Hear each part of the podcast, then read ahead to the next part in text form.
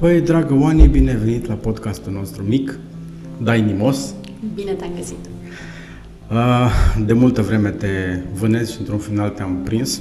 Cu ce? Ca să vii aici să vorbești. Păi nu cu ce mă vânezi. Eh, te vânezi. Ce ai Pușca cu ce să te vânezi. Aștept doar uh, Tragem cu love. arme tradiționale. Exact. Um, de câteva episoade încoace, prima întrebare pe care o pun interlocutorului uh, de la microfonul celălalt e tu de unde ești? A cui ești, mai bine zis?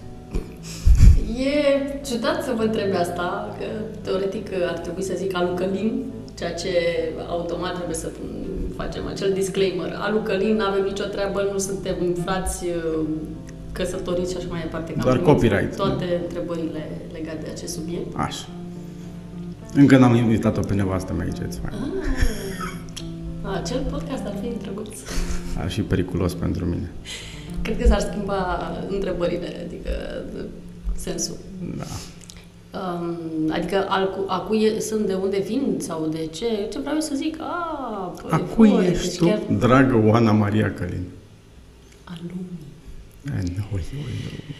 Um, râdem, glumim, dar undeva în toată nebunia asta pe, despre care vrem să vorbim uh, astăzi, apropo de teza mea de doctorat, uh, stai și te gândești de ce faci ceea ce faci și unde vrei să ajungă. Și chiar la un moment dat uh, știu că poate este un uh, subiect, uh, adică pe mine mă interesează acest subiect pe care l-am uh, studiat șase ani de zile, Uh, dar uh, undeva acolo în mintea oricărui om care scrie că e un eseu, că este o lucrare, că e o carte, da, la un moment vrea să ajungă să fie a lumii a, și să mm, ajungă în toate colțurile ideea respectivă și poate undeva să reverbereze ceva din uh, cele scrise. Interesant că ai spus chestia asta. Uh, Episodul trecut, încă nepublicat, urmează, în care am vorbit cu Cătălin Ștefănescu, spunea uh, fix despre cărțile astea care... uh, Cum, cum trăiesc cărțile.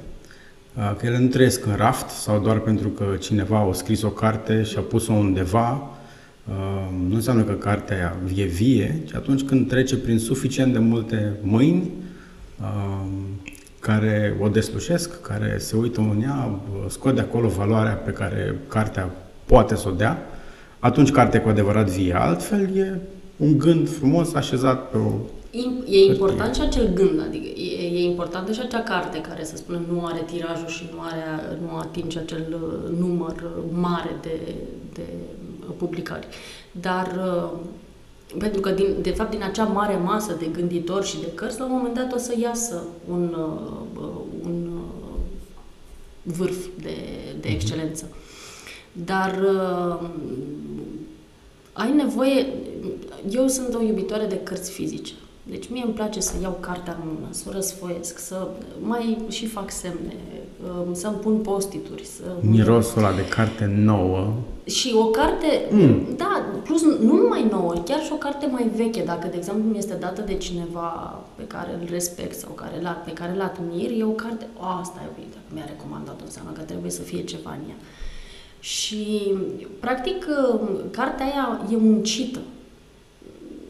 Eu înțeleg digitalul, am citit foarte multe PDF-uri, e-book-uri, Kindle, în toate formele și așa mai departe, dar cărțile acelea importante pentru mine tot le iau fizic și să le am acolo. Să, um, eu recunosc că am crescut de mică cu bibliotecă și bibliotecă și viniluri. Pentru mine asta era normalitate. Pe urmă mi-am dat seama că nu toți copiii au avut bibliotecă și nu toți copiii au avut viniluri, dar pentru mine asta era realitatea. Și uh, mie, mi s-a părut foarte greu să am o casă fără cărți. M-am mutat de foarte multe ori în viața mea, drept care a fost un adevărat, o adevărată nebunie să mut toate cărțile după mine. Dar, în fine, um, sentimentul acela că într-un colț, într-o cameră, sunt niște rafturi cu cărțile mele dragi, nu toate citite, că știm, este un sindrom clasic uh, să cumperi mai multe decât uh, citești, dar trec prin cameră și parcă mângâie așa cărțile cu privirea. Și nu mai chestia aia că, aha, acolo e cartea aia. Lasă, că undeva acolo... Îi vine rândul. Îi vine rândul. Și nu numai asta, acum o să intru, în- mi-a venit să spun acest lucru, mie mi se pare că este și o conexiune care se face la un, uh, la un nivel mult mai subtil. În momentul în care uh, te conectezi cu autorul și cu subiectul, poate că nici nu este nevoie să citești carte. De exemplu, am o carte, The Grit, pe care o, o țin, am vrut să o cumpăr fizic, să fiu sigură că o citesc uh, din scoarță în scoarță, nu am apucat să o citesc, dar numai faptul că văd acolo în bibliotecă grit, grit, grit, ah, ok, bun, bun. adică, um, la, în sensul ăsta mă refer la uh-huh. uh, când spui că și tu ești al lumii și, și asta este important, pentru că și în social media, de fapt, am avut și eu un, un, un moment în care uh, mi-am pus profilul public. Pentru că mi-am dat seama că dacă, da, bun, există acea teamă, vai, dar cine mă citește, vai, dar cine îmi, uh, uh, poate să mă conteste și, din păcate, în lumea virtuală, oamenii sunt foarte, să spunem așa, mai uh, intransigenți. Da. E mai ușor. E mult mai ușor. Ești în spatele ecranului, tastezi niște cuvinte, arunci... Nu. Însă, e interesant să, să-ți asumi un punct de vedere sau cine ești mai departe de familie, cercul de prieteni și să-ți asumi că ok, la urma urmei, oricine poate să, să, să te citească și nu știi niciodată de unde, unde vei avea impact. Uh, o, o dragă uh, doamnă profesor care m-a ghidat uh, în anii de, de liceu, mi-a spus, doamna Zeinescu, mama lui Răzvan, mi-a spus acum de curând povestindu de experiența mea didactică și restul, mi-a spus uh, să nu ai așteptări. Nu, ai, să nu ai așteptări de la studenții tăi. Că niciodată nu o să știi de unde va veni după ani și ani un răspuns, uh, ceva. O să vezi cum poate cei pe care tu mizai nu vor uh, merge pe direcția respectivă și oameni, unii pe care, cu care tu ai interacționat foarte puțin, dar ei au stat în umbră și au uh, uh, luat toate informații, o să vezi cum poate peste ani și ani o să-ți răspunde. Deci nu, ce tu dai, tu dai, tu dai și lasă de acolo. Lasă semințele și o să vezi tu cum încolțesc. E foarte frumos așa, la nivel de discuție, foarte frumos, dar na, și noi avem nevoie de validările noastre și de, de... Absolut. Adică stai puțin, eu aici predau, spun, zic, vreau și eu să văd că există un feedback și că există un, o punere în practică a ceea ce discutăm. Dar la modul uh, ideal vorbind, cam asta este. Tu să fii în acea atitudine um, îmi vine în engleză expect nothing except everything. Să nu ai, aștept, să, să nu ai așteptări și să accepti orice, uh, tot ce vine. Uh-huh. În ideea asta de a, de a nu mai crea așteptări și de a crea niște programe, adică eu am așteptare de la podcastul ăsta să iasă ceva oricum am venit blank, că am zis că vedem, vedem noi. Uh, și apropo, am zis întrebări, să mă pregătesc, să... Da? Um, și poate că asta, uh, noi am, am uitat un pic să facem chestia asta, să ne lăsăm să lăsăm să, cum ai zis, mi-ai zis și tu și mi-a rămas în minte chestia asta, las că totul e în tine. Păi să vin cu ceva scris, nu, las că totul e în tine. Și am păi uitat, totul le-ai scris și le-ai făcut și le-ai gândit. Dar noi am uitat să venim în, în ideea asta. Noi am, uh, în societatea în care ne-am creat-o, uh-huh. ne-am obișnuit să ne pregătim agenda, minute, um, ce am de făcut. Uh, suntem foarte mentali. Adică. Uh-huh. Și uh, teza mea de doctorat, la urmă urmei, implică uh, foarte multă muncă mentală, conceptualizare, să iei tot felul de lucruri din medii dispersate și să le faci tu un sos și să sune ceea ce vrei tu. Mm-hmm. Despre asta e vorba. Uh, te întreb doar o secundă să spun oamenilor despre ce este această teză de doctorat Asta zis, da. uh, și care e cârligul cu care te-am adus aici. Um, titlul, în caz că nu l-ai schimbat față de ce știam eu, de la șezătoare la comunitatea online, revitalizare tradiției în era social media. Nu l-am schimbat, acesta no. este titlul, doar că nu este titlul tezei mele de doctorat, este titlul cărții care va Despre asta e vorba, da? Da, da, despre asta este vorba. Dar este titlul cărții care va apărea în, în virtutea tezei de doctorat. Deci eu, până la sfârșitul anului, trebuie, și știu ce înseamnă să zic trebuie, trebuie să trimit manuscrisul până la sfârșitul verii. Aha. Deci da, de la așezătoare la comunități online, partea de... Am, uh, practic am... uh, Această, uh, această teză de doctorat a fost o îmbinare foarte frumoasă între pasiunile mele și, să zicem așa, preocupările profesionale, ca să zic așa. Cum ai... Cum de-ai ajuns la chestia asta? Adică tu când erai mică, ce vrei să te faci?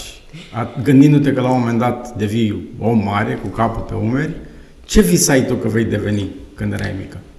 E o întrebare la care am, pe care am uh, sondat-o și eu uh, în anii trecuți și am amintiri foarte clare cu mine, ținând lecții păpușilor. Uh, Așa. Deci, doamna profesoră, tovarășa învățătoare, în fine, cum era atunci. Uh, Tot așa, în ciclu primar uh, îmi plăcea să joc teatru, Ok.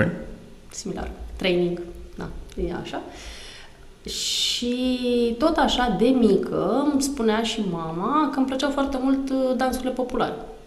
Dar la Ok. noi nu prea se jucau, da, când mă duceam la țară și ajungeam într-un spațiu în care se dansa sau se asculta, Băi, chiar țin minte o, o nuntă în care mi-am rupt sandalele la propriu, adică eram deja, cred că liceu atunci. asta într-o înseamnă sârbă. să dansezi până îți rup pantofii.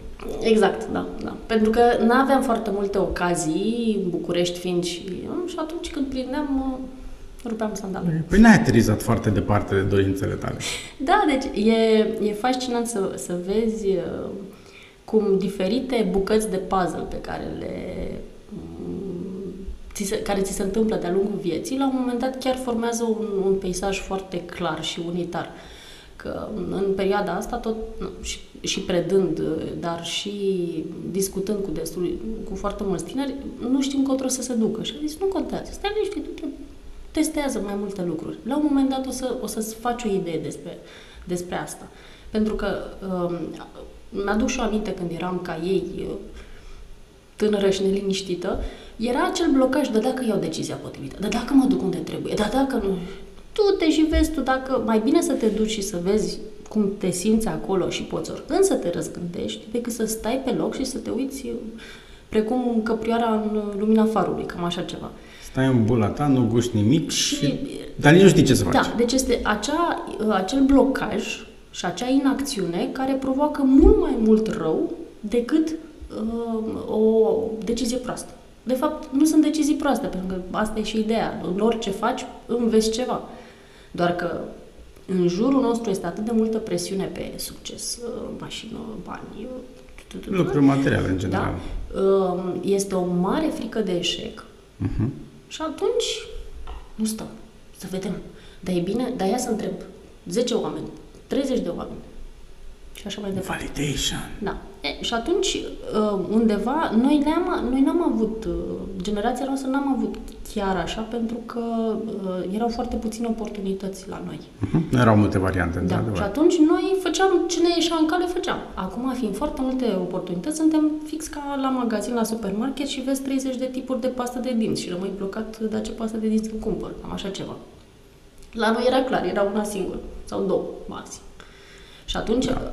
Automat, noi am avut experiențe pe care, prin care am, ne-am testat, ne-am validat ceea ce vrem, ceea ce dorim și noi, practic, sau cel puțin generația mea, ce țin, marea majoritatea prietenilor din generația mea, majoritatea și la sfârșitul facultății cred că au știut ce vor să facă.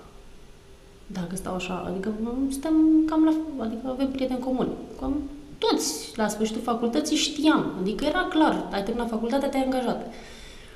Acum nu este chiar așa. Nu, sunt mult mai multe opțiuni. Mult mai multe opțiuni de facultate, în primul rând. Da, da. Și efectiv subiectul tezei, ca să mă întorc la întrebarea ta, a venit din disperarea profesorului meu coordonator, care nu știa cum să mă ia ca să termin.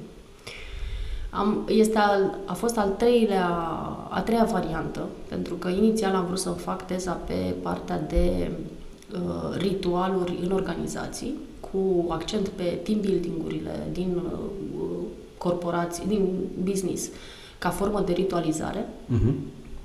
Și e un subiect foarte frumos, foarte drăguț, dar foarte complicat de tratat într-un, într-o teză de doctorat cu o anumită metodologie științifică, pentru că e greu să, să uh, identifici fix variabila cât la sută team building-ul ca ritual, nu ca team drinking sau alte lucruri, team building-ul ca ritual făcut cu obiective de învățare și tot ajută la uh, partea de formare de echipă și de performanță. Foarte complicat.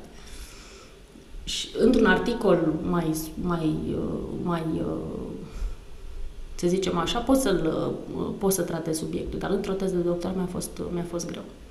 Și pe urmă, la, tot așa, am mai testat o, o, o variantă, apropo de leadership spiritual. Asta sună și mai complicat. În ce măsură un team leader sau un manager care are viziuni sau preocupări, să zicem, spirituale, apropo de orientarea către principii și valori etice și spiritual nu mă refer la doctrină, da? deci nu, mă refer la um, looking for a greater good, adică să te, să te ghidezi în viață de ceva mai important decât propria ta persoană. Și în ce măsură un astfel de manager um, își pune amprenta și pe echipă, în, felul, în așa fel încât echipa respectivă este mai orientată către progres, mai orientată către... Adică e, e mai mult uh, mai multă toleranță în acea echipă sau nu, de exemplu? Observațiile mele empirice spun că da, dar aveam nevoie și de o metodologie științifică. Din nou, cum să identific fix variabila? Da. Și la un moment dat, țin minte, m-am dus la domn profesor, ce faci? Eu făceam foarte multe evenimente, foarte multe proiecte. Și tot timpul ce iar faci proiecte exotice. Ce, nu, ba da, orice este în afară de doctorat este exotic și eram în birou dânsului și zim ce-ți place, zim ce te pasionează, ce urmărești tu când deschizi calculatorul. Și atunci am zis, știți, eu, ritualuri, ceremonii, tradiții românești, tradiții românești, așa. Și așa am ajuns. S-a activat. Da, așa am ajuns din aproape în aproape. Ca să explic un pic apropo de, de teza mea, Practic, am urmărit un grup de, un grup de Facebook care a fost înființat uh, în martie 2014. Eu am fost, uh, am devenit și o membră în acel grup destul de repede, tot în 2014, fiind pasionată, repet, pasiune transformată în activitate academică. Um, am urmărit uh, activitatea de la început și practic am fost am văzut toată efervescența construcției grupului, Uh, un uh, grup care s-a format în ideea de a reînvăța să coasă i, uh, femeile să reînvețe să, să-și coasă singure iile românești. A apărut și, festi- și Ziua Internațională a Iei și toată lumea trebuia să, vrea să se pregătească pentru 24 iunie să poarte o cămașă cusută de mâna ei. Și a fost o efervescență fantastică în acel moment. Am urmărit grupul și cum a, cum a evoluat și practic asta am făcut în, în teza mea. Am identificat uh, uh tiparele șezătorii din, uh, de la începutul secolului 20 uh, din statele din România și le-am aplicat pe acest grup uh, de Facebook. Și am identificat niște echivalențe fascinante apropo de asta, apropo de uh, faptul că, da, uh, dacă în șezătoare se întâlneau femeile și coseau, uh, erau delimitate geografic. Că, într-un sat se strângeau femeile din, de pe câteva străzi, nu puteau să umble noaptea kilometri întregi când se întorceau de la șezătoare. Uh, și, pe, uh, și pe principiul uh, economiei, pentru că se strângeau mai multe și făceau economie de gaz. Și cântau, veneau feciorii și spuneau povești, feciorii la fete și erau diferite tipuri de șezători. Șezătorile de fete tinere, șezătorile de uh, fete măritate și de babe. Ok, dar care, care e scopul unei șezători? Care era scopul? Nu știu dacă se mai întâmplă. Scopul e, um, începând din toamnă, toamnă târzie până primăvara, când începeau muncile câmpului, se strângeau femeile și începeau acolo să facă, um, să coasă, să toarcă lână, să făceau toate treburile cazice împreună. Uh-huh. Da? Pe principiu, dacă tot trebuie să croșetăm, să facem împreună acest lucru.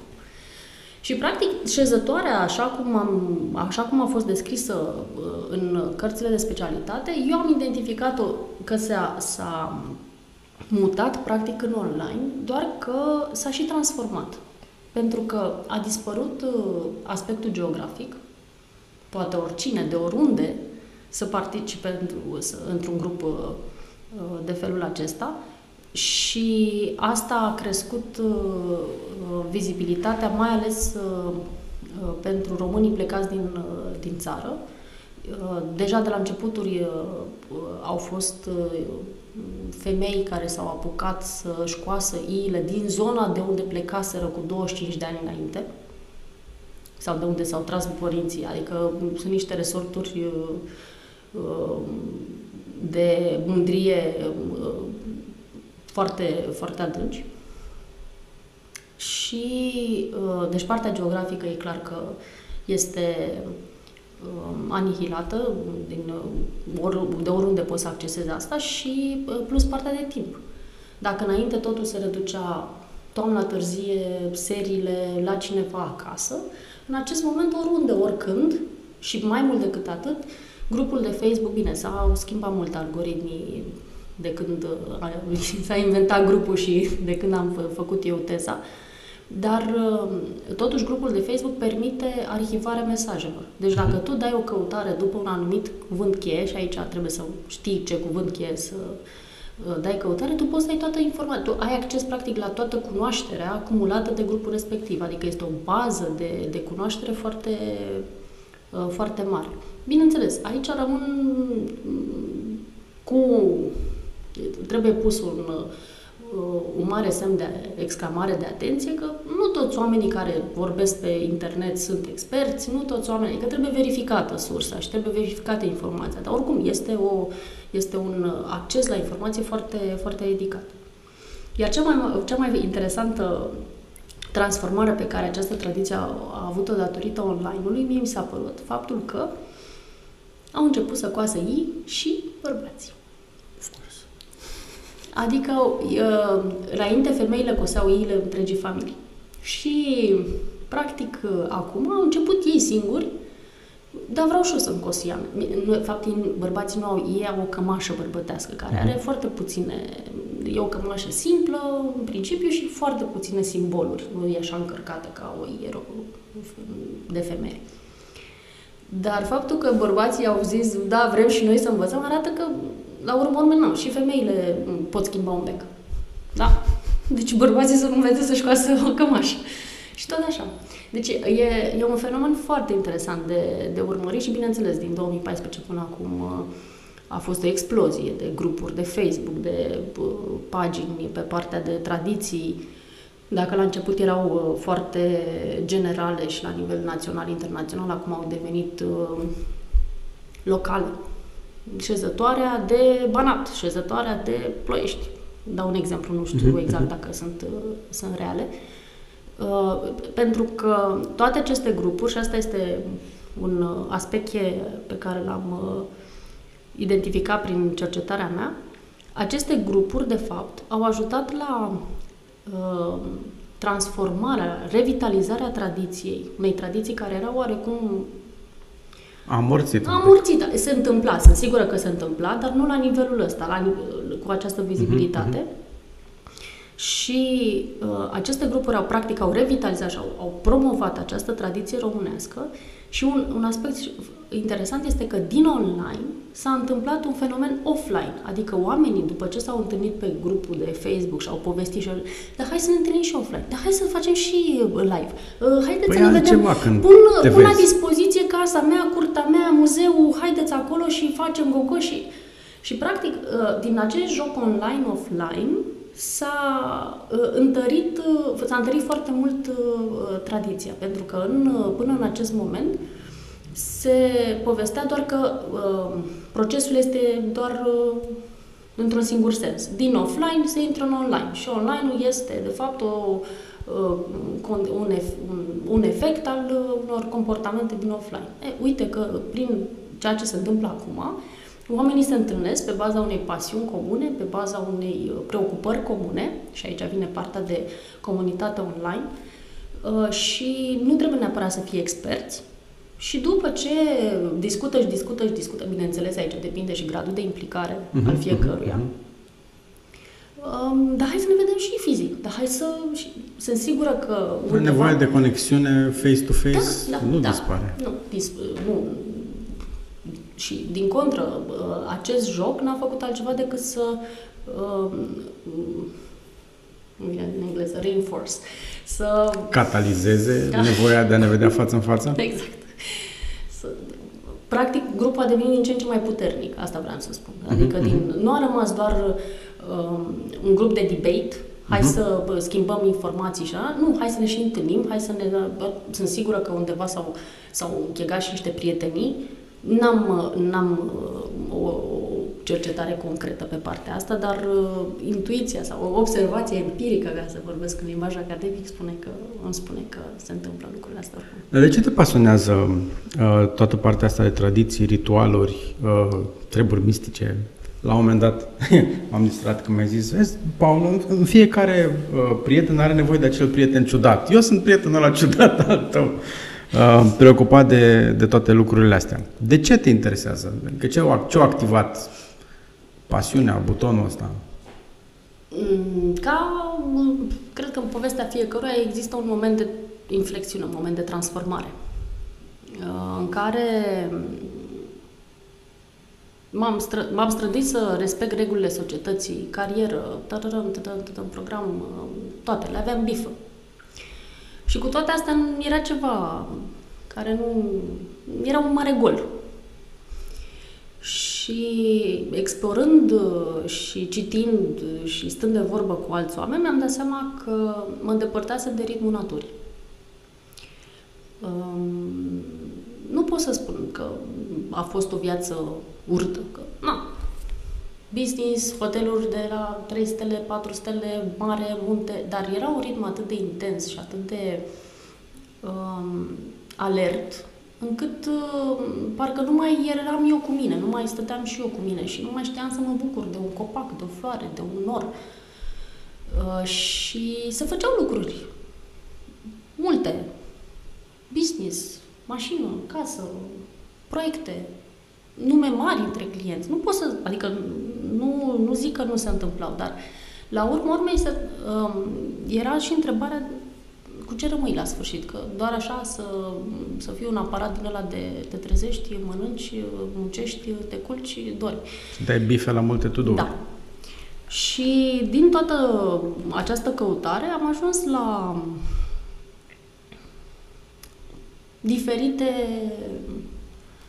să zicem, viziuni uh, ale unor popoare native din diferite părți și mie mi se pare că unele triburi care sunt considerate înapoiate sunt de fapt și de drept mult mai evoluate decât, uh, nu știu, ce se întâmplă într-un oraș cosmopolit.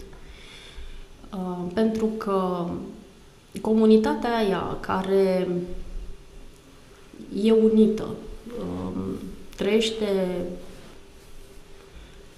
în ritmul naturii, nu împotriva ei, un alt aspect important. Mă uit uh, de la până și la uh, din primăvară ne tot străduim să gestionăm o grădină de 10 metri pe 10 metri din fața blocului. Am tăbărât melcii pe noi, după melci limac și după aia cum devine soarele, dar cum se întâmplă, cum, adică noi ne străduim să fim în ritmul naturii, să înțelegem, dar de fapt nu înțelegem. Noi, ca să înțelegem, trebuie să stăm să observăm mai întâi. Și dacă stăm să ne gândim, toate, um, toate inovațiile și tot progresul pe care noi îl uh, trăim în acest moment a venit ca inspirație din natură. Uh-huh. Natură de care noi ne-am îndepărtat. Și atunci, um, tot explorând și n-am, am fost genul de cercetător participativ, nu pot doar să citesc o carte, eu trebuie să mă duc să văd, și am fost și la nativii americani, am stat și cu nativii din Siberia, am stat și cu nativii din, nativi, da, nativii din Mexic, care reprezintă, de fapt, cultura, cultura respectivă. Și la un moment dat chiar am avut o discuție cu uh, profesorul meu coordonator și ziceam, domnule, nativ din Africa, aborigeni în Australia, indieni în America, dar noi ce nativi avem? Că, care sunt nativii noștri? Și mi-a zis foarte bine, noi nu avem nevoie să fim nativi. La noi țăranul, popoarele alea, deci au fost uh, populație de la sate. Uh-huh. Dar pentru că antropologii din secolul 18 19 nu știu exact când, uh, ei din, uh, din Europa s-au dus și au, s-au documentat populațiile indigene din alte continente, ei i-au numit pe ceilalți nativi. Dar și noi avem aici nativii noștri. Bine, între timp uh, a început să fie și în Europa mișcarea celților, a truizilor, a... Da. Deci uh, nu e ca și cum nu avem. Dar la noi, nu, nativi sau indigenți sunt doar aborigenii uh, în Africa și indienii din cupene din America. Nu, nu e chiar așa. Peste tot, de fapt, au fost populații locale. Probabil că astea au fost uh, populații mai bine documentate, mai ales pe Discovery, da. Nature și alte emisiuni. Și mai este un aspect, uh, de exemplu, uh, se spune că șamanii vin din Siberia. Și din cauza asta, Siberia este foarte căutată din punctul ăsta de vedere pentru că au multe ceremonii și multe ritualuri puternice din punctul ăsta de vedere al conectării cu natura. Uh, iar o explicație a, uh, uh, a venit prin, din cauza faptului că ei au fost mai izolați. Și pentru că au fost izolați, au putut să-și păstreze cultura. În Mongolia, dacă te duci și sunt popoarele nomade și mergi zile și nu întâlnești pe nimeni. Și în momentul în care ai o familie cu ceata de ce crezi că e acolo, nu mai știu acum, ce faci? Că nu poți să faci doar uh, plimbatul, mai stai, mai spui o poezie, un cântec, mai cânti dintr-o ceva. Și atunci toate Poveste, lucrurile un joc, imiți, ceva, un concurs. Imiți, uh, imiți uh, sunetele naturii. Uh-huh. Deci este fascinant să vezi pe cei din Siberia cum imită toate animalele naturii. Deci zici că, da, asta nu se întâmplă. Gata, acum mă apuc că mi-au un creion în hârtie și încep să imit. Nu există. Deci te duci acolo și Trebuie să stai tu singur în pădure ca să, ca să, ca să te eliberezi de niște prejudecăți pe care ne place, nu ne place, suntem și un rezultat al mediului în care am crescut. Uh-huh. Și trebuie să te eliberezi de aceste precondiții ca să poți să intri în acele condiții. Eu fi zis, dacă m-ar fi întrebat cineva înainte să stau de vorbă cu tine, aș fi zis că șamanii vin uh, de la indienii americani, native, de acolo, uh, dacă le spui Pentru că, că așa i-am văzut noi în filme. Dacă le spui că sunt șaman, se supără pe tine. Deci ei sunt medicine men, dacă vrei să luăm polit, să fim politically corect. Da. Îmi vine în, tu așa, îi spunea. În toată... Da. nu. Vezi, asta e... Um, dacă vrei să auzi uh, uh, o versiune cât mai aproape de realitate, că nu putem să-i spunem. La urmă urmei, fiecare prezintă adevărul uh, perceput de persoana respectivă. Uh-huh te duci și vorbești cu oamenii de acolo, din cultură. Vine tu ce este? Este o ilustrare a indienilor prin prisma ochiului omului alb, de fapt. Și fiecare spune ce versiune vrea. Și da. Acolo... Nu, nu, îi spunea Medicine Man. În nu, Medicine Man, Medicine Man. Așa îi spunea. Deci ei acolo sunt uh, vraci. Uh-huh. Vraciul nostru. Vraciul nostru. Că și noi, asta, asta spun că și noi avem. Um, baba satului care descântă baba satului care Asta cu descântă, cu, mie mi-a dat creierii pe pereți. Știu că bunica a încercat să facă chestii din astea când mă durea capul sau când eram răcit sau mai știu eu ce, se apuca să-mi cânte și să-mi dea cu chestii umede pe la frunte și nu știu, da. nu știam ce vrea de la viața mea, că uh-huh. tocmai ce luasem un medicament. Uh-huh. Da, da, gândește-te că medicamentele au apărut de curând. Uh-huh. Cum s-au descurcat oamenii până la medicamente? Și s-au descurcat. Da, plante, apă. Și s-a descurcat. Da? Deci, um, de asta spun că și la noi există o înțelepciune populară. Uh-huh. Și dacă uh, ascultăm colindele, de asta, de când mă preocupă uh, partea aceasta, sunt mult mai atentă la cuvinte și la ce se spune printre cuvinte. Colindele și până și Miorița, clasica Miorița conține niște informații apropo de asta. Um, obiceiuri și mă refer la amintirile pe care le-am eu legat de bunicii mei, chiar dacă eu am fost o rășancă și na, așa, mă duceam rar, dar mai găsești pe undeva printr-un sat o bătrânică care e dornică să-ți explice, să-ți povestească, să-ți zică. Cum oamenii se ghidează după semnele naturii apropo de vreme, de meteo. La fel, uh, nativii indieni din America de Nord uh, vorbesc cu ploaia sau cu norii și ei spun că norii de fapt sunt cloud people, este poporul norilor. La fel. E interesant să vedem că de fapt și de drept sunt niște elemente comune. Când am fost în Statele Unite la o ceremonie de a nativilor la Cota, acum îmi dau seama ce fancy sună, da, am fost la niște prieteni să-i văd și pe ei cum se simt în pielea lor, de fapt, și de drept și cum își cântă ei acolo. Suna mai bine prima variantă. Da. Uh, nu, nu vreau să sune fancy atâta tot. Da, adică nu e mare... Bine. Cred că oricine, nu, adică trebuie să-ți dorești foarte mult, de fapt, și mi-am dorit foarte mult și de asta a și apărut această oportunitate.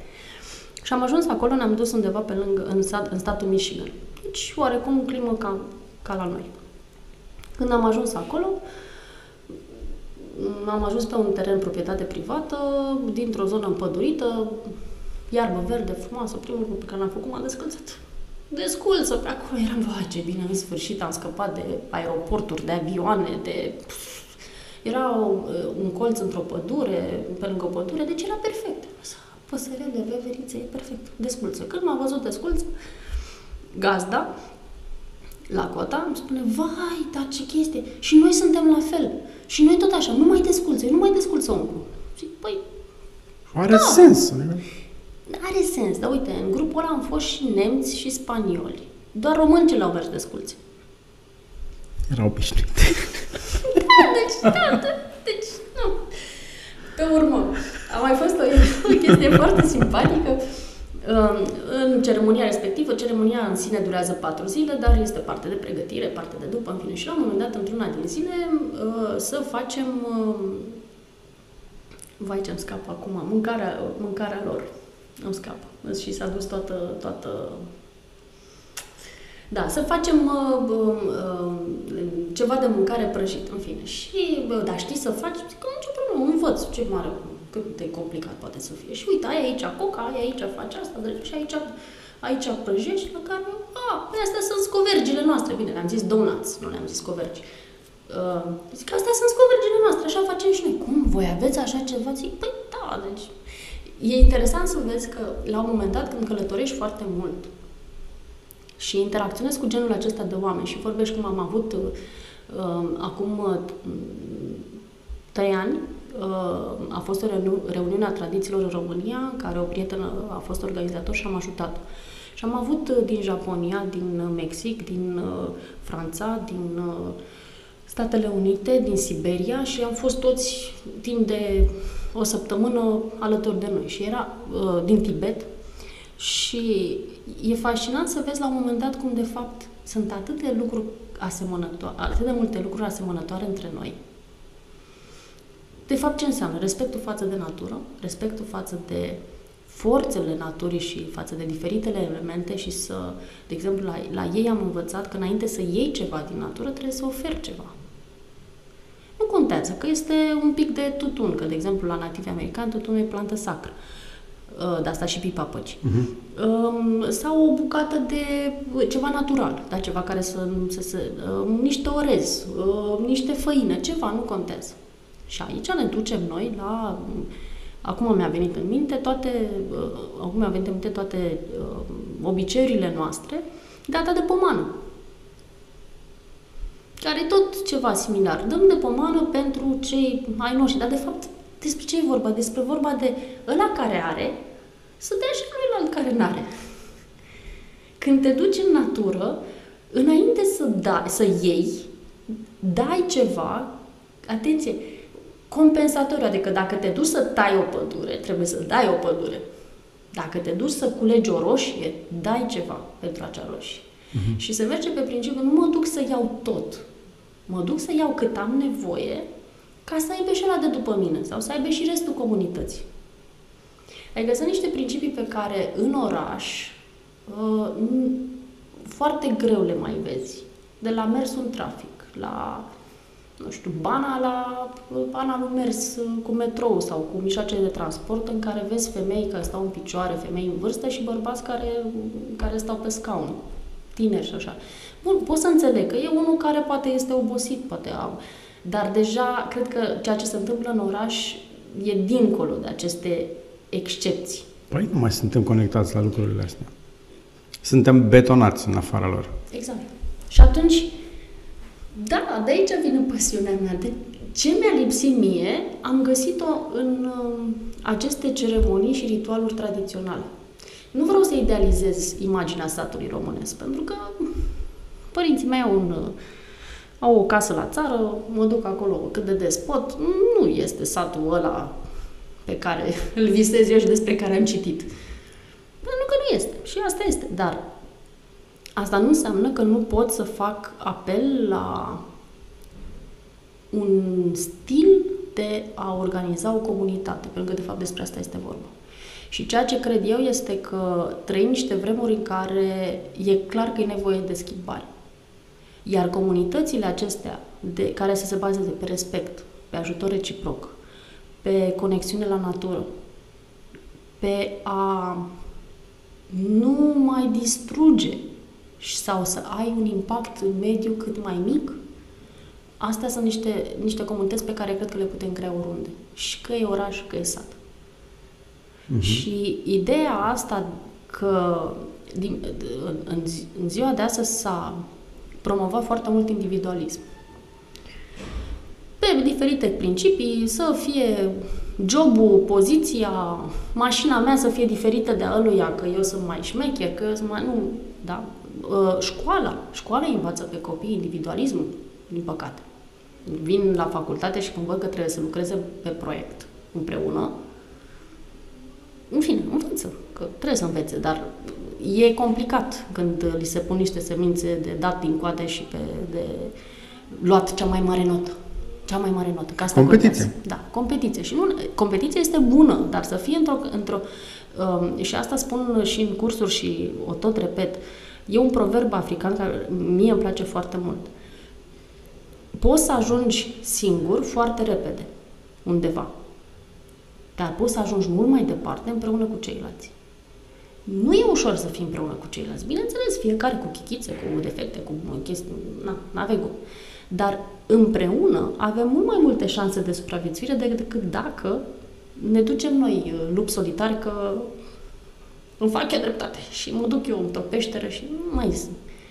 Și de fapt, aici este ideea, că noi suntem în cum anume să creăm aceste comunități inspirându-ne de la ce a fost înainte, de la niște um, vremuri în care exista mai multă armonie și între noi și natură, dar și în familiile noastre, și în comunitățile noastre, și în relațiile noastre. Cum să ne inspirăm de acolo? Că nu putem să mergem acolo, să ne întoarcem acolo. Nu o să ne întoarcem la opinci, este stupid. Da, nu asta e ideea. Din când în când mi-ar plăcea să port opinci, dar uh, folosind progresul pe care îl avem acum, cum putem să creăm altceva? Pentru că ce acum nu funcționează. Ce da, acum, nu sustenabil. Ce acum ne îndepărtează unii de alții, ne uh, înrește și mă, mă uit îngrozită la social media. Uh, mi-a fost recomandată și mie o carte și o recomand și eu mai departe de fiecare când am uh, posibilitatea. Se cheamă Demența Digitală. E tradusă la noi. Și arată cum uh, social media și folosirea internetului atât de mult timp schimbă procesele neuronale, schimbă felul în care creierul nostru funcționează. Și atunci uh, este logic, avem explicație de ce se întâmplă niște lucruri în jurul nostru. Din cauza atât, atât de mult internet. Adică nu... Când am crescut eu, aveam Maidanul din lângă bloc. Și mă cățram în toți copacii și jucam fața ascunsă la până la 10 seara și ieșeam cu toții acolo, eram cu cheia de gât și mă duceam singură la școală și am trăit o copilărie. Acum când trec pe lângă un loc de joacă, și văd țarcul ăla, mai că vine să plâng de, de, de ciudă. Pentru că, efectiv, parcă ne ținem copiii în închisori. Căței tot așa, în, îngrădit, că nu care cumva să... Dom'le, sunt câțiva câini agresivi. Sunt câțiva. Și pentru ăia, pentru niște cazuri, trebuie să suferă toți. Copiii, asta e părerea mea și mă susțin. Deci nu... Nu mă gândeam exact la aceeași discuție, pe exact același subiect, uh, e abordată și pandemia vieții. pentru acei câțiva puțini care, pe care îi afectează serios, cu toții trebuie să facem ceva. Da. Uh, mm, impus. Impus, evident. Aici e ideea. Evident. Și atunci, copiii ăștia care cresc văzând locul de joacă îngrădit, Mhm. ce dorință Și de explorare artificial. vor avea ei? Ce dorință de a testa? Normal că pe urmă vedem la adolescență că vor să break the rules și într-un mod grav. Pentru că toată copilăria lor i-au văzut nici numai garduri. N-ai voie să faci asta, n-ai voie să faci asta, nu traversa acolo. Orașul oricum este anti... nu e child-friendly, asta e foarte clar. Și atunci, normal că în momentul în care încep și ei să-și, să-și formeze o părere despre lume, cum și-o formează? Păi, freedom. Vor Da. libertate. Rup lațul. Și asta e, rup rău. buba este că îl rup rău. Că e normal că și noi am avut excese când am, că e- face parte din uh, experiența vârstei să explorezi și să testezi. Da, tot procesul de transformare de la Întreb- copil la da, adult. Da, întrebarea e cât.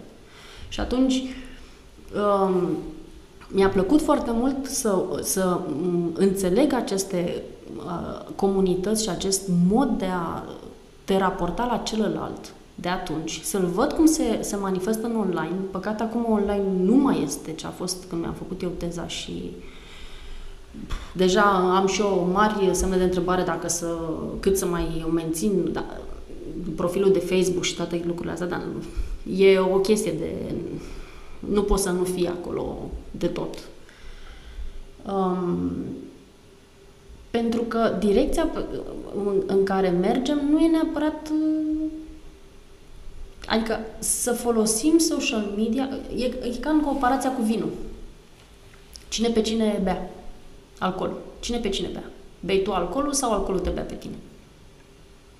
Mă, de băut îl bei tu. Acum, Ne, că, ne, te, ne, acum ai- că alcoolul te consumă, Nu, e o ai altă... înțeles, Mhm. da, exact așa se întâmplă și cu social media. Putem să-l folosim ca instrument, ca să facem niște lucruri de genul, revitalizăm tradițiile, comunicăm între noi, ne bă, spunem opiniile. Câtă vreme devine viața ta și tot timpul dai scroll cu degetul, deja faci carpal tunnel la dești, da, și foarte ușor să intri în uh, rabbit holes, cred că se numește pe net, uh, care mergi din video în video, în video, în video, nici nu mai știi de la ce ai plecat cu căutarea ta Da. și te trezești trei ore mai târziu, n-ai obținut absolut nimic.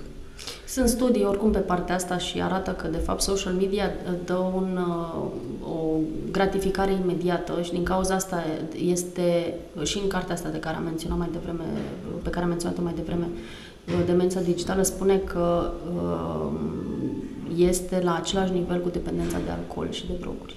Mhm. Este și un documentar interesant pe Netflix, îmi scap acum numele legat de dependența de social media și cum se eliberează tot felul de uh, substanțe chimice în corp, Da, da. dopamină, cred. Uh, ok.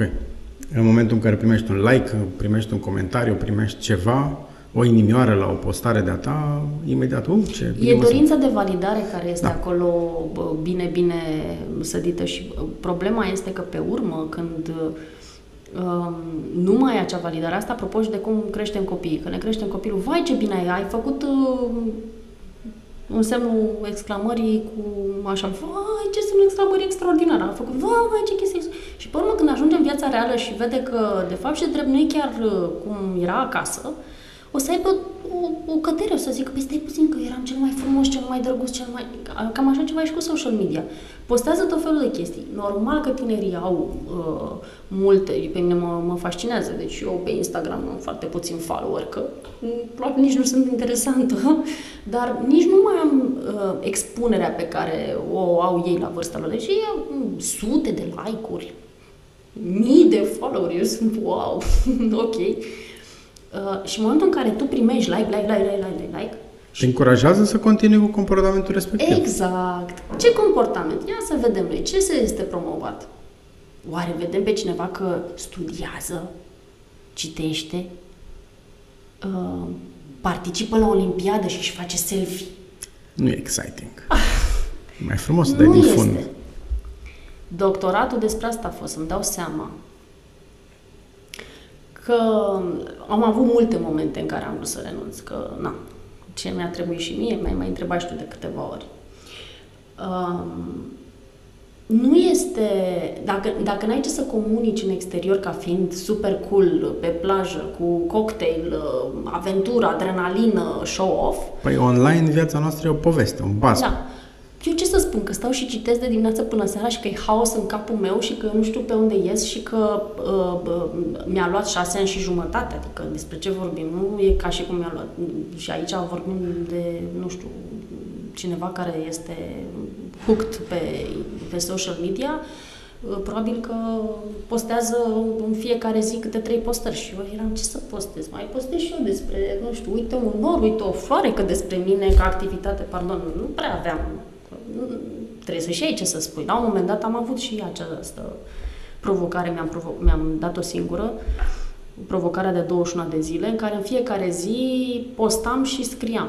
Adică 21 de zile show, show there, show... Nu a fost ușor, așa O, de cap. Um, e acel break the habits. Deci, de fapt și de drept a fost o monitorizare a obiceiurilor mele, pentru că nu aveam cum dintr-o dată să-mi schimb tipar de la persoană care eram super activă, făceam proiecte, mă duceam, aveam meeting-uri, trans, da, deci mă fuțeam în tot orașul, brusc să stau la calculator trei ore nemișcat și să citesc. Deci citeam paragrafe, am, am un articol, este de pomină, cred că o să-l înrămez. L-am citit, cred că de 20 de ori. Nu intra. Deci mă blocam la primele, prime fraze. Mi-am instalat inclusiv pe telefon, mi-am instalat uh, un uh, uh, ăsta care citește textele, text, uh, voice, voice from text, ca să încep să ascult în metrou, că mi-am dat seama, citind, mi-am dat seama, băi, stai puțin, este vorba de fapt de limbajul academic, care pentru mine e chineză și nu știu chineză. Și creierul meu zice, stop, nu vreau, dar de ce? E greu. Du-te acolo unde ți-e confortabil, unde ți-e bine. De ce să te chinui? Nu, nu, sol, du-te acolo. Și mă băgam în proiecte și dă și da, da, da. Și când mi-am dat seama de, de mecanism, citind niște cărți apropo de chestia asta, de, de obiceiuri și de... Am zis, a, bun, deci de fapt și de drept eu trebuie să schimb softul. Uuu, păi softul nu se schimbă peste noapte. Și obligat, forțat, pus telefonul în bucătărie, eu la birou, da? Obligat, forțat două ore, în așa fel încât când vine o muncă, când în business munca este mult mai sacadată și pragmatică. Pot să-mi programez, lucrez acum 20 de minute sau jumătate de oră pe ceva, sau lucrez două ore într-o prezentare și văd liman. Când te pus să studiezi genul ăsta de subiecte, mai ales când ești în faza de documentare, you don't know where you get. Pentru că începi într-o parte, asta să dau și click aici, asta e și așa, asta e să caut și asta. Ah, uite, referința asta e interesantă, ia să mă duc și acolo.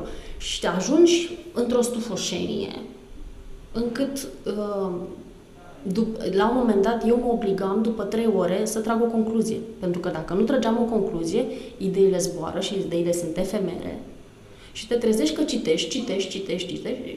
Ce ai scris? Întreba profesor. Ce ai scris? Păi stați că citiți, citiți. Nu, nu, nu. Ce ai scris? Pentru că, de fapt, scrisul reprezenta rezultatul proceselor mele anterioare. Nu exista scrisul, la revedere. Peste două luni de zile era egal cu zero.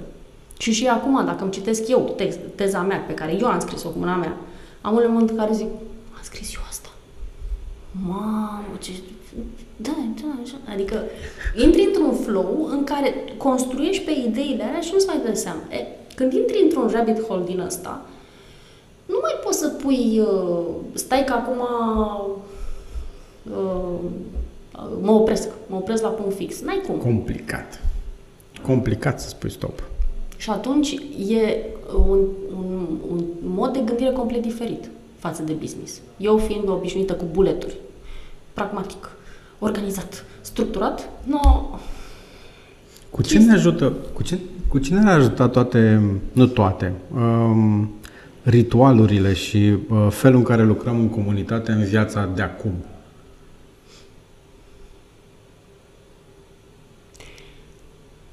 În primul rând, suntem ceea ce suntem pentru că avem o istorie.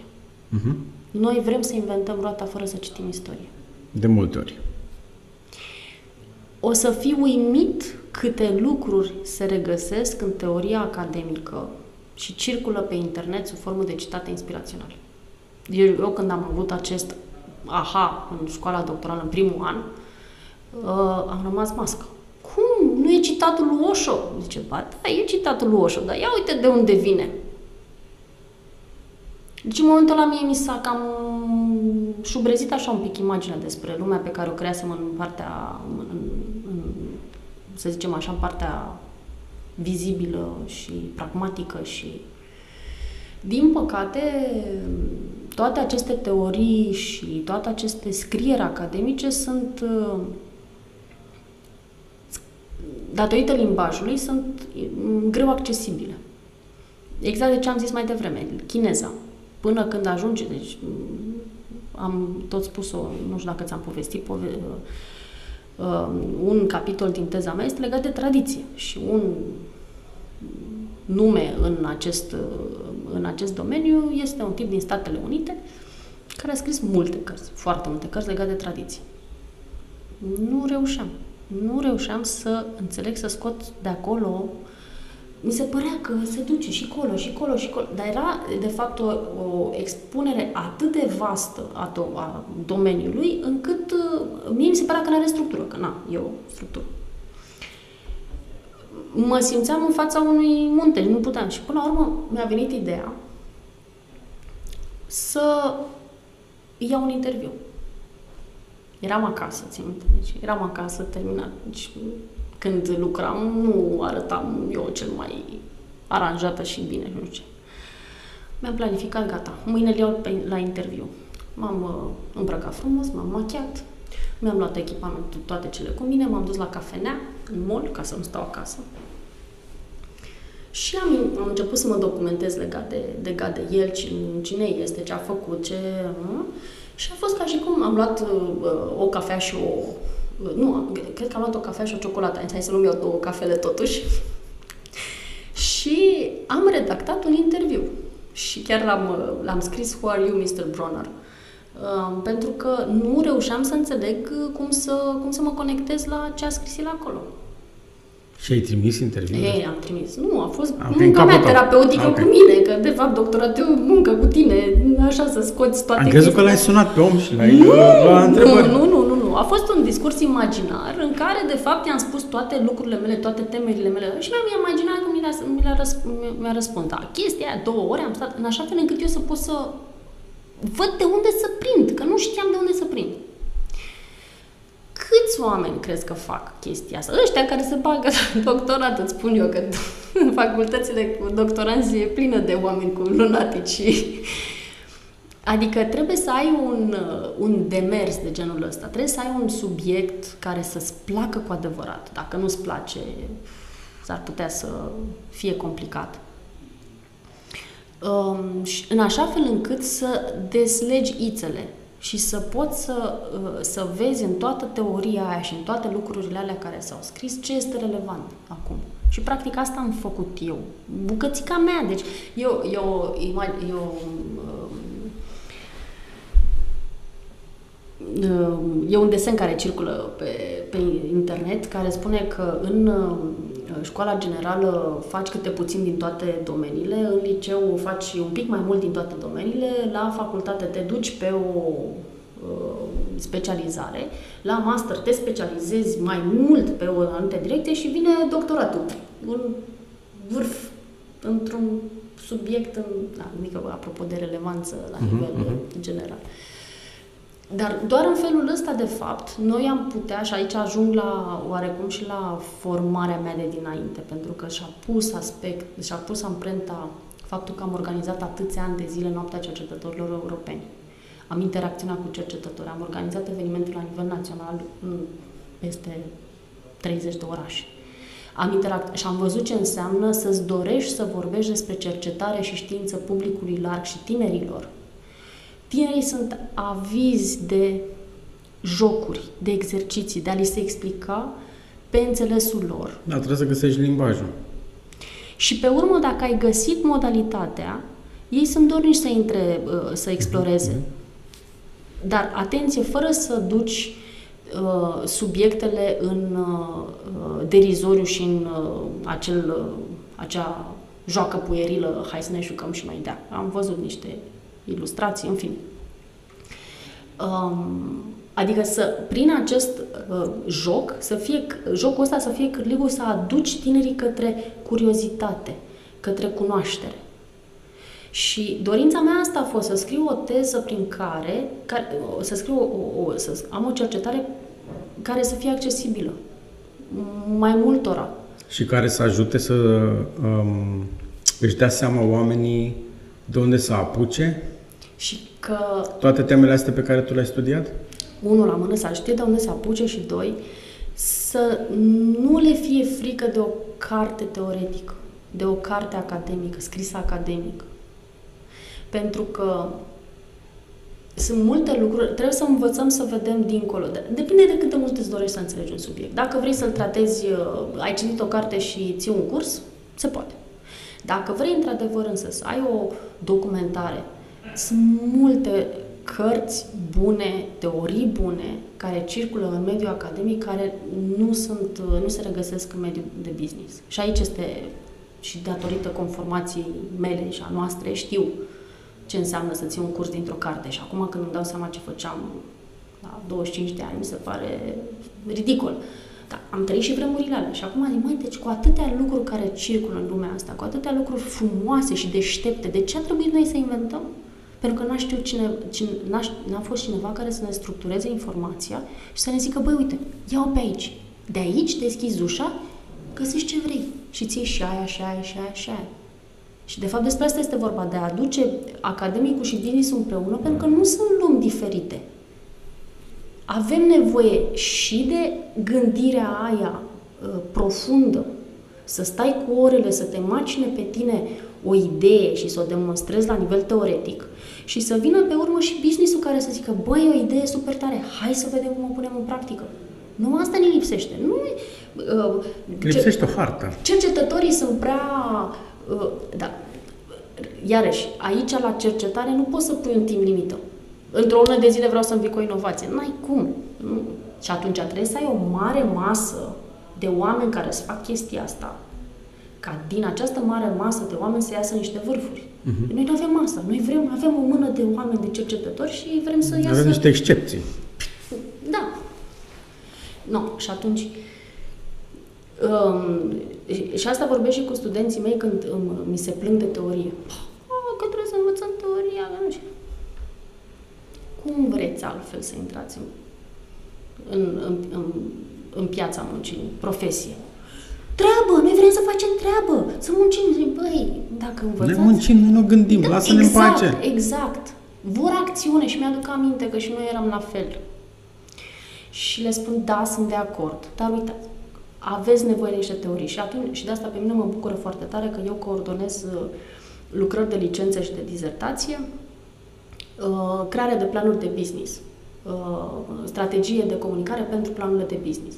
Și când ei văd că toate strategiile alea de comunicare pe care le-au învățat la facultate se potrivesc cu planul de business pe care ei l-au gândit, care e nou nouț și este their baby, ca să zic așa, este creația lor, și să, să văd și iese un plan concret, coerent. A, deci pentru asta am învățat în toate chestiile. Da. Dar ei nu mai au răbdare. Ei nu au răbdare să stea trei ani și să se documenteze și să asculte și să înțeleagă.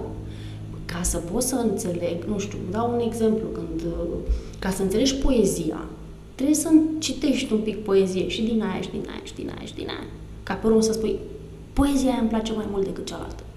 Ei vor din prima aplicarea poeziei în practică, ceea ce și aici este oarecum și din cauza uh, societății pe care noi am creat Pentru că noi am creat o societate a vitezei și a materialismului. Nu mai văd tineri care să stea, să se gândească la, nu știu, să filozofeze așa, să se gândească la sensul vieții, la de ce cum e soarele pe cer? Nu știu, la, știi. Nu, deci ei atât de repede își doresc pragmatism, încât mă sperie puțin. Păi dacă e viteză, dacă e materialism, e foarte greu să fie combinate cu profunzime, că nu mai ai când să faci chestia asta. Exact. De unde să mai fi și profund în momentul în care alergi tot timpul după niște lucruri practice, după bani, după un rezultat imediat, dacă se poate, și cu efortul cel mai mic. Nu, și acum mă întorc la pasiunea mea, da? Se ducea ciobanul cu oile pe câmp și stătea și cânta din fluier și se uita de plictiseală. Da. Se gândea la nemurirea sufletului, la soarele de pe cer. trec norii și de ce zboară rândulica. A, uite că este o legătură între rândulică și ploaie sau între vrabie și aia. Dar... Și vede semnele naturii, nu? Da, și atunci, de, uh, să zicem așa, plictiseală combinat cu observație, de fapt, nu e plictiseală, pentru că îți creează propria uh, imagine asupra lumii. Dar noi nu mai vrem să fim plictisiți. Noi vrem repede, repede, repede. Ca asta de, spun, băi, stai puțin, ai făcut ceva. Oprește-te după ce ai făcut ceva și reflectă la ce ai făcut. Îți spun și de ce arăt. Uh, ieri, uh, studenții cu care lucrez eu, la The Entrepreneurship Academy, am avut uh, o zi de evaluare pe baza unui model, Rocket Model se numește care toată lumea îl urăște pentru că este extrem de stufos. Și te face să treci prin toate cele, toate activitățile, toate lucrurile pe care le-ai făcut și așa mai departe. Și este um, un model prin care se fac lucrurile, te gândești la niște lucruri, le faci, reflectezi asupra ceea ce faci, după care regândești, te apuci iară, e un ciclu, evident. Și erau uh, foarte supărați că uh, s-au săturat de atâta reflexie în, uh, uh, în facultate. Exact. Da Uh, de esee, de scris, de gândit, de nu știu ce. Hai să lăsăm baltă. Eu, facultate, antreprenori, hai să facem lucruri. La ce atâta reflexie? Și exact discuția asta am avut-o și eu, și eu cu ei. Păi, mă, dacă tot te gândești la niște lucruri pe care vrei să le faci, le pui în practic, ok, le testezi, mi se pare absolut normal, dar dacă nu stai un pic și te uiți la ce ai obținut, de unde să știi dacă e bine, nu e bine, ce poți să schimbi? Something! Um, și doar treci așa pe deasupra lucrurilor și vezi tu mai departe ce se întâmplă, de unde știi? Ne aruncăm din experiență în experiență, da. din cheltuială în cheltuială și nu ne dăm seama dacă ceea ce facem, facem bine. Pentru că intrăm într-o... Ei acum, normal, sunt la, la început, n-au cum să-și dea seama, dar ajung pe urmă ca mine, cum am fost uh, când uh, inerția era așa de mare, de a mm-hmm. trebui să mă opresc uh, obligat forțat. Mm-hmm. Pentru că nu-ți mai dai seama, intri într-un carusel, cum i-am zis eu, un, un, o mașină de spălat, în care nu mai, nu mai pui sub semnul întrebării ceea ce faci. Le faci. Cum adică să nu le faci? Ți-a scris un client, cum să nu scrie ofertă? Cum să refuzi un client? Nu se poate să refuzi un client. Nu, nu, te trezești la 5 dimineața și faci oferta. Cum să nu... Ai plecat două zile în vacanță, nu există, te-a sunat cineva, nu contează, tu răspunzi și tot așa. Și atunci, de fapt, această alergare um, într-un interviu cred că Dalai Lama, uh, dacă nu, nu, uh, nu greșesc, într-un interviu Dalai Lama spunea că suntem obișnuiți cu igiena fizică, dar uităm igiena mentală, igiena emoțională și igiena spirituală. Așa cum ne obișnuim să despălăm pe dinți în fiecare dimineață și a, fost, a devenit un automatism, sau să te speli pe față sau să te speli pe mâini, tot la fel ar trebui să facem și pe partea cealaltă. Pe partea de emoții, cum am simțit astăzi, cum am reacționat astăzi, ce am făcut? Igiena mentală. Ce gânduri am? Ce concepte am? La urmă, care este... Și asta este, știi, o întrebare când stai la doctorat și n-ai ce face. Te gândești, mă, care e menirea ta în viața asta? Decât să te dezvolți pe tine. Tot ceea ce facem, de fapt și de drept, sunt niște instrumente că am un job, că am o familie, că am un copil, sunt de fapt niște aspecte care, pe care eu le dezvolt ca să învăț despre mine și să fiu, sper eu, din ce în ce mai bun. Nu le fac numai pentru că e o bifă și că mi-a zis mama sau că scrie societatea sau că... Nu? Și atunci dacă ăsta este, dacă lucrurile astea sunt instrumente și eu sunt jobul meu 24, 24-7, ca să zic așa, eu sunt jobul meu, eu ar trebui să am grijă de mine cel mai mult, păi cum să am grijă de mine dacă nu știu ce fac? Câtă stare de prezență am eu în, în viața mea? Cât de conștientă sunt eu de ceea ce fac? cât de aliniate sunt acțiunile mele cu ceea ce îmi doresc pe termen lung. Păi cum să răspund la întrebările astea dacă eu nu stau puțin cu mine? Într-un fel, în uh, aceste comunități ancestrale, să le zicem așa, comunități native, uh, lucrurile astea se întâmplă, se întâmplă în timpul ceremoniilor, iar la noi se întâmplă în timpul slujbelor și rugăciunilor la biserică. Pentru că acolo, în momentul în care intri la biserică și ai slujba de duminică, obligat forțat te duceai la slujba de duminică, nu ca acum, hai că mai lucrez, hai că nu știu ce, nu te duceai acolo, două ore jumate, nu cred eu că toată lumea stătea și asculta ce zicea Aveai timp să te gândești. te gândeai, te gândeai la ale tale, te gândeai la ce s-a întâmplat peste săptămână, eventual mai vorbeau între ei și așa mai departe, dar era un timp de reflexie în care era, într-un fel, normă. Și strângea comunitatea. Și strângea comunitatea și, strân, să- și uh, se întâlneau oamenii și mai, eu țin minte, îmi povestea bunica mea la țară, deci străbunicul meu cum ar veni, după bă, slujbă se întâlneau și bă, începeau să planifice ce fac, cine plantează, cine seamănă grâu, cine face aia, cine face aia, în așa fel încât ei la nivel de sat să nu își facă concurență unii altora. Aoleu, a început uh, cu picamărul. Da, da, E ok. Suntem obișnuiți de la work from home. exact.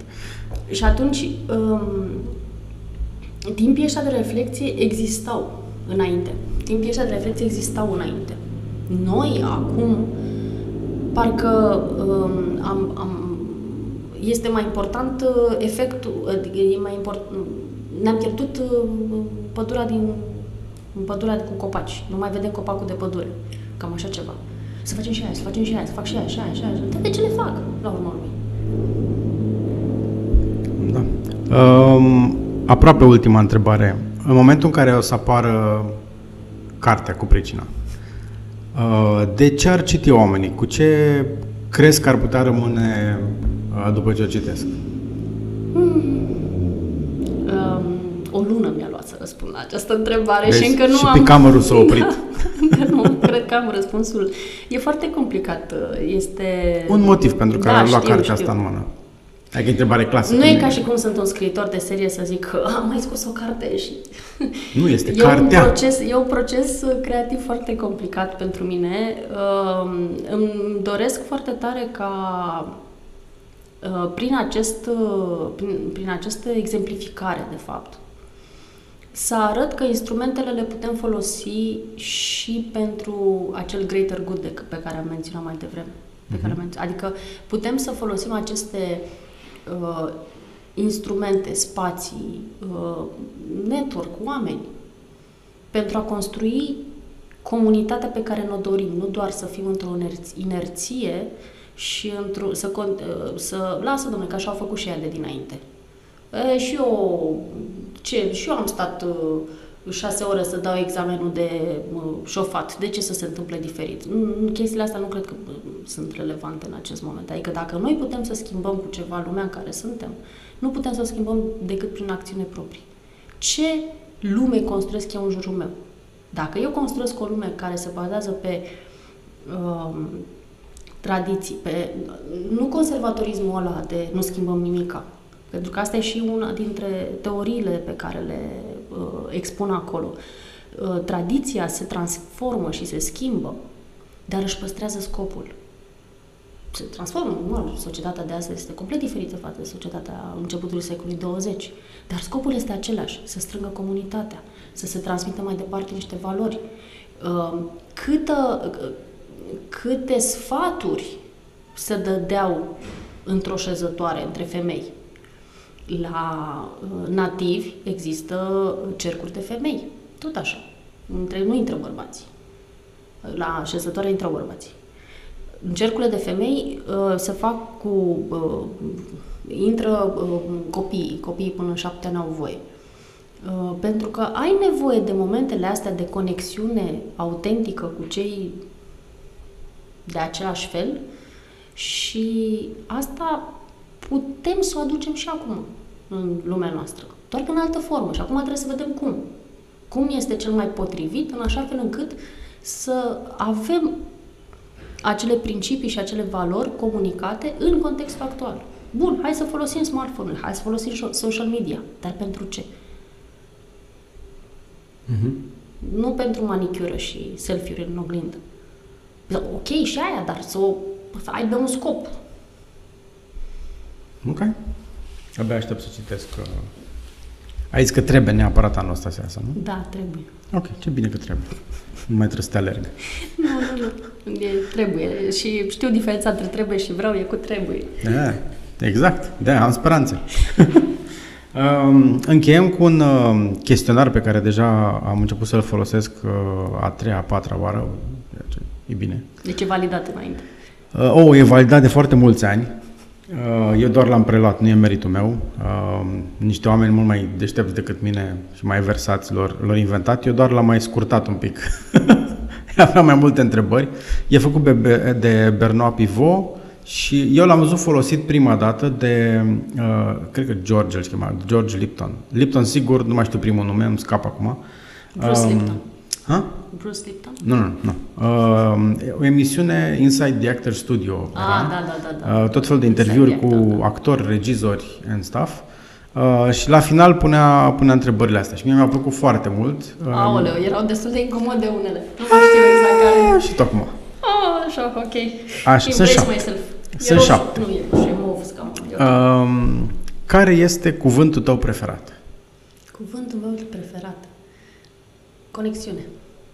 Uh, care este cuvântul pe care îl urăști? Sau nu-ți place? Competiție.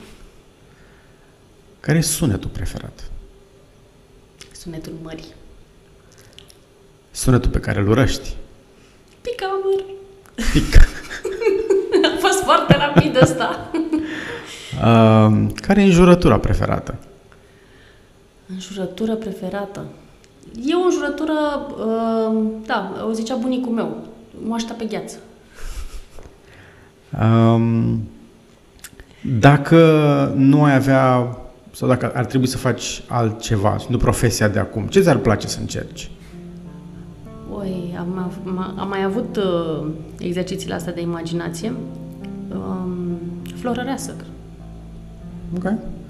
Și ultima, uh, dacă raiul există, ce ai vrea să-ți spună bărbosul suprem când intri pe porțile raiului? Raiul există, asta sunt sigură și știu, pentru că este și aici. Uh, dar dacă aș avea o conversație cu Dumnezeu... Primele lucruri, primele cuvinte pe care ți le adresează, ți-ar place să fie? Wow, asta e, asta e, stai, stai, stai, nu pot să... Asta e, nu e complicată, da, nu, nu mă grăbi. Dacă începe picamără iară, nu, uh-huh. no stres. Uh-huh.